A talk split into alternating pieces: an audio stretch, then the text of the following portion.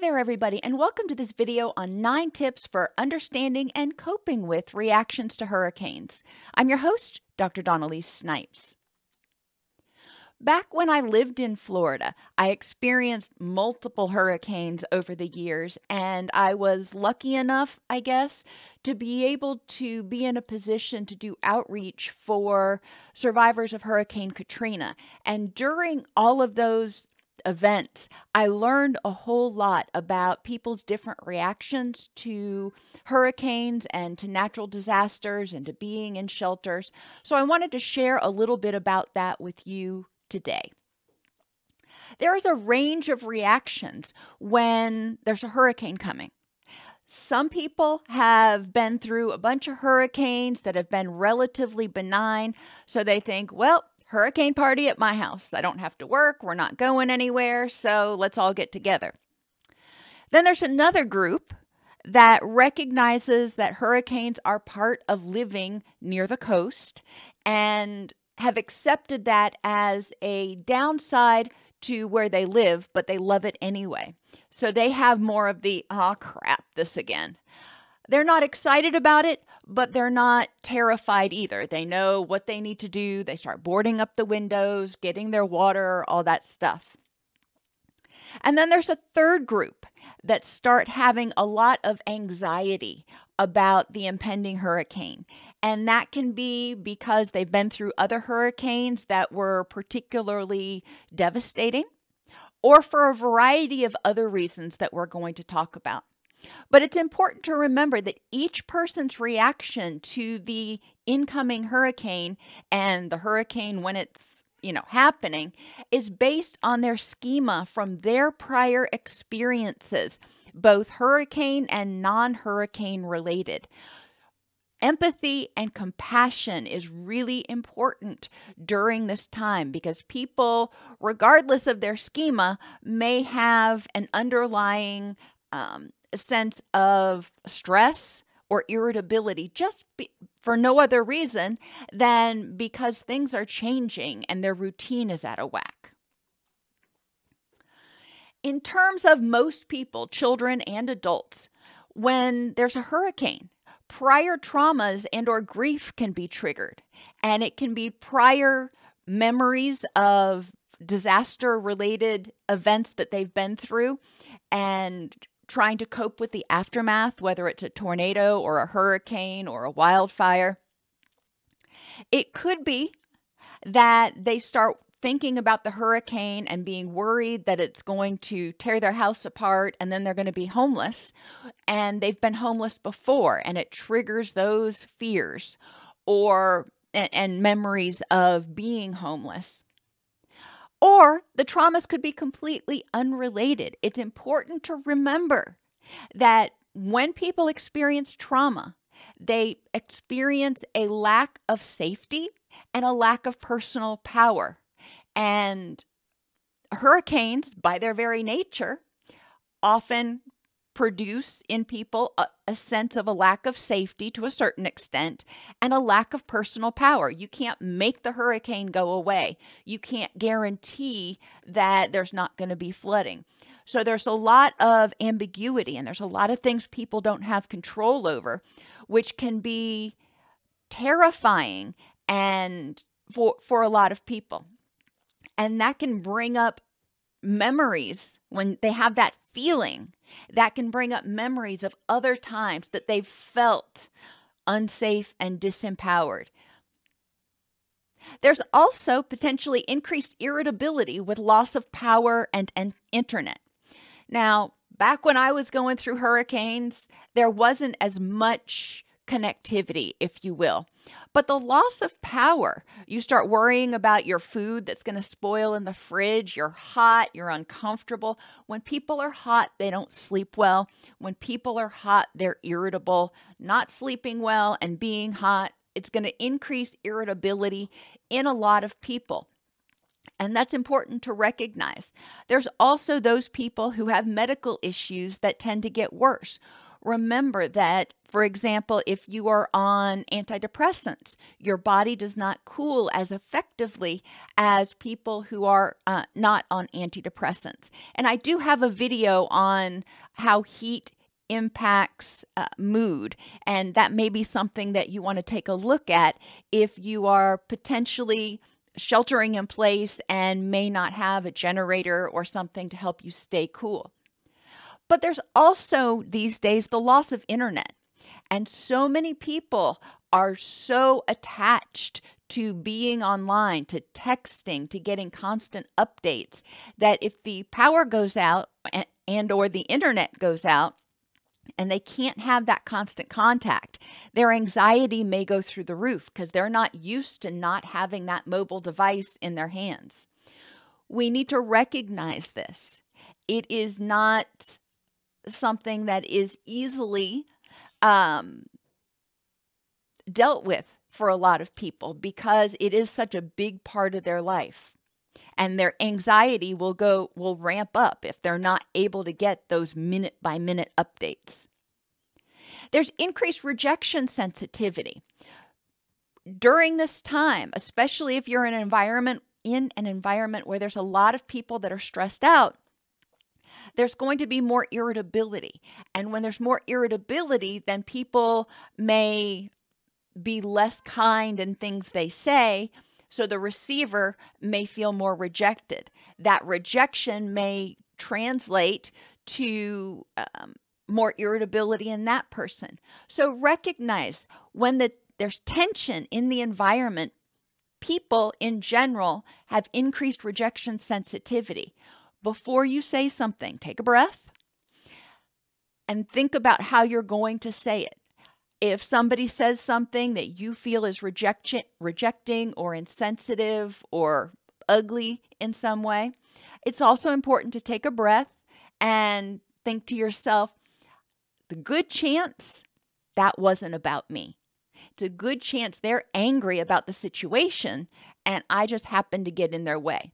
Doesn't mean it's okay for people to be abusive, but it is important to recognize if somebody makes a comment that is callous, for example, or gets irritable with you for something that's very what you perceive as trivial, recognizing that the power of that reaction, the intensity of that reaction, probably has more to do with the situation than you yourself and recognize that in terms of rejection sensitivity. It's also important for those of us who are no longer in the area where the storms are coming through that there is anxiety about our loved ones who are in the storm's path. So we may have a level of apprehension, a level of anxiety. We may be more distracted. I know I am right now, uh, knowing that we've got family that are directly in the path of the storm. I know that they've done what they need to do. They've boarded up, they've gotten their supplies, yada, yada. They've been through it, you know, dozens of times. However, it still is a little anxiety provoking for me. And I have to remind myself that they've done what they need to do, and worrying about it is just going to drain my energy. Constantly checking the spaghetti models is not productive. It's not going to change that much. And if I check them, you know, twice a day, that's probably more than enough and for me to stay on top of what's going to happen. And then whatever happens, happens and we'll deal with it. Children may be happy not to have school for a week. A lot of um, schools are used as shelters. So I know I was seeing on, online that there are a lot of schools that have already closed for the week in preparation for becoming a hurricane shelter. And if the adults are not stressed about the hurricane and the kids are not stressed out about being out of school, which they're probably not, then great, everything's copacetic. But if the adults are stressed out and the kids are thinking, hey, hurricane day, you know, don't have to go to school, don't have to study, this is awesome, the their excitement may irritate the already agitated or anxious adults. And as adults, it's important for us to recognize that they are embracing the moment. They are embracing the fact that, hey, you know, I don't have to go to school, might as well make the best of it. We might be able to learn something. There is going to be stuff to do. You are not going to be able to make the meetings that you were supposed to be in or get the report done that you were supposed to do because the hurricane came through. And that's just the way it is. It's important for us to recognize that we can't control that. And people recognize that we cannot control that. It'll be there when we get back. And so fretting about it is just going to increase your anxiety, increase your irritability, increase the tension in your household or in the shelter, wherever you're sheltering at. And it's going to be no good. Children feed off the emotions of adults in a lot of cases. So, if the adults are stressed out and irritable, the children may start acting out. They may take on that stress or irritability. They don't understand exactly why, but they recognize that their caregivers are stressed and irritable. So, they start feeling stressed and irritable. Or they may start acting out in ways to try to distract the parent. Um, I've seen this many times. When caregivers start to get stressed, sometimes children will become um, entertainers or clown like or mascots, whatever word you want to use, to try to distract the parents and, quote, help them feel better. Get curious about children's behavior, well, about everybody's behavior in this situation, and think to yourself, in what way is this behavior in geared to try to protect them? In what way might their some part of their brain think this is helpful? Now, children aren't sitting down thinking through it all. And adults, in large part, are operating on autopilot. Recognizing that and recognizing that anxiety and fear are responses to threat. And when people are in this situation, when their life is kind of upended, they tend to feel more anxious and irritable and may misdirect that. And for children, their behaviors are often designed to cope with a situation in the best way they know how. It's also important to remember that children may not understand how close or far away the storm is. So, constantly watching the spaghetti models and talking about it and fretting about it, children may feel like it's a lot more imminent and they may feel a lot more anxiety for a lot longer than they really need to feel it. Explaining to them where it is, where it's moving, how fast it's moving. You know, it's moving at 15 miles an hour, so it is probably going to be here Wednesday morning. That can help them kind of take a breather because it's not going to be here for a little while. So, just to summarize tips for coping maintain as much normalcy or uh, routine as possible, regardless of whether you are sheltering in place or you're in a shelter. Do as much as you can to maintain those circadian rhythms, getting up about the same time, going to bed about the same time, eating hopefully about the same times. Encourage mindful moments in yourself and others where you just take a breath and focus on where am I right now? Am I safe? What are my needs? What are my thoughts? What are my feelings? Use fact based reasoning. Yes, a hurricane is coming. And yes, it's forecasted to be a big one. However, you know, have you done what you need to do? Have you boarded up your houses? I talked to my aunt the other day, and she said that uh, they're sheltering in place. They've boarded up the house, and even if the storm surge comes through, they're up on a hill.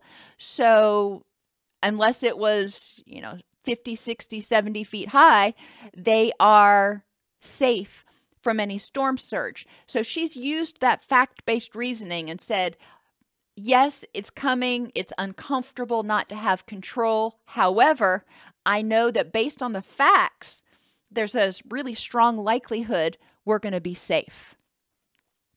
Don't stay glued to the TV or the news on your mobile device. Check it in the morning, check it in the evening if you feel you need to check twice a day. Hurricanes are slow moving. They are not going to suddenly switch switch course in an hour. Use that energy between news breaks to take advantage of the time. Recognizing, okay, the stuff that you needed to do at work, you're not going to be able to get done. So, what can you do with that energy? Being frustrated or anxious about the fact that you can't be at work is just burning a bunch of energy and actually reducing your immune system and likely reducing your pain tolerance, neither of which is going to be helpful. Try to make it an adventure or an experiment. If it if you're going through this with kids, you can try to make it an adventure. You know, let's pretend we're back in the 1800s or whatever game you can think of to to play with the kids to make it an, an, an adventure. If you're an adult, think about it as an experiment. If maybe you can use this time to get grounded and intentionally unhook from your mobile devices, even if you still have internet or and power, intentionally unhook and see how you feel. Recognize your triggers in context. If you start feeling anxious, angry, dysphoric, as we say, recognize am I reacting to what's going on now? Or is this what's going on now reminding me of something that happened in the past? Am I safe now? Maybe I wasn't safe in the past, but am I safe now? What do I have control over now? Get curious about disruptive or problem behaviors, both in adults and children, recognizing that those behaviors are probably communicating something, communicating fear, communicating stress, communicating something. Recognize that your hurricane schema or your beliefs about what's going to happen may be much different than somebody else's. And so some people may be very stressed out, other people may be very calm. But if a calm person says, "Oh, you know, you need to let go of that stress. I don't know why you're so so stressed out." That's very invalidating. Empathize with the person who has had a different experience. You know, the person who's calm may be a great uh, grounding force because the person who's been through tr- the trauma may look at them and go, okay, maybe there's a different way to look at this. But it's important to empathize with both people and allow them to experience their feelings and figure out how to move forward for each of them. And finally, as I mentioned, recognize that even if you're not in the path of the hurricane, but you have loved ones who are, you may be starting to experience stress and anxiety due to the uncertainty. So be compassionate with yourself when you are over the next few days or few weeks, depending on how this all ends up playing out. Hurricanes can be frustrating because they're unpredictable but have a long lead time. So you've got days that you're sitting there going, well, where is it going to hit? And the spaghetti models keep changing. Anxiety, change, and disruption of, disruption of routines can increase irritability for a variety of reasons. Compassion and curiosity can go a long way to help people cope during and after the storm. Instead of getting angry because somebody feels differently or somebody's acting out. Approaching it with an air of compassion and curiosity can make it a much less um, stressful situation. Videos are in the disaster response series, docsnipes.com slash disaster.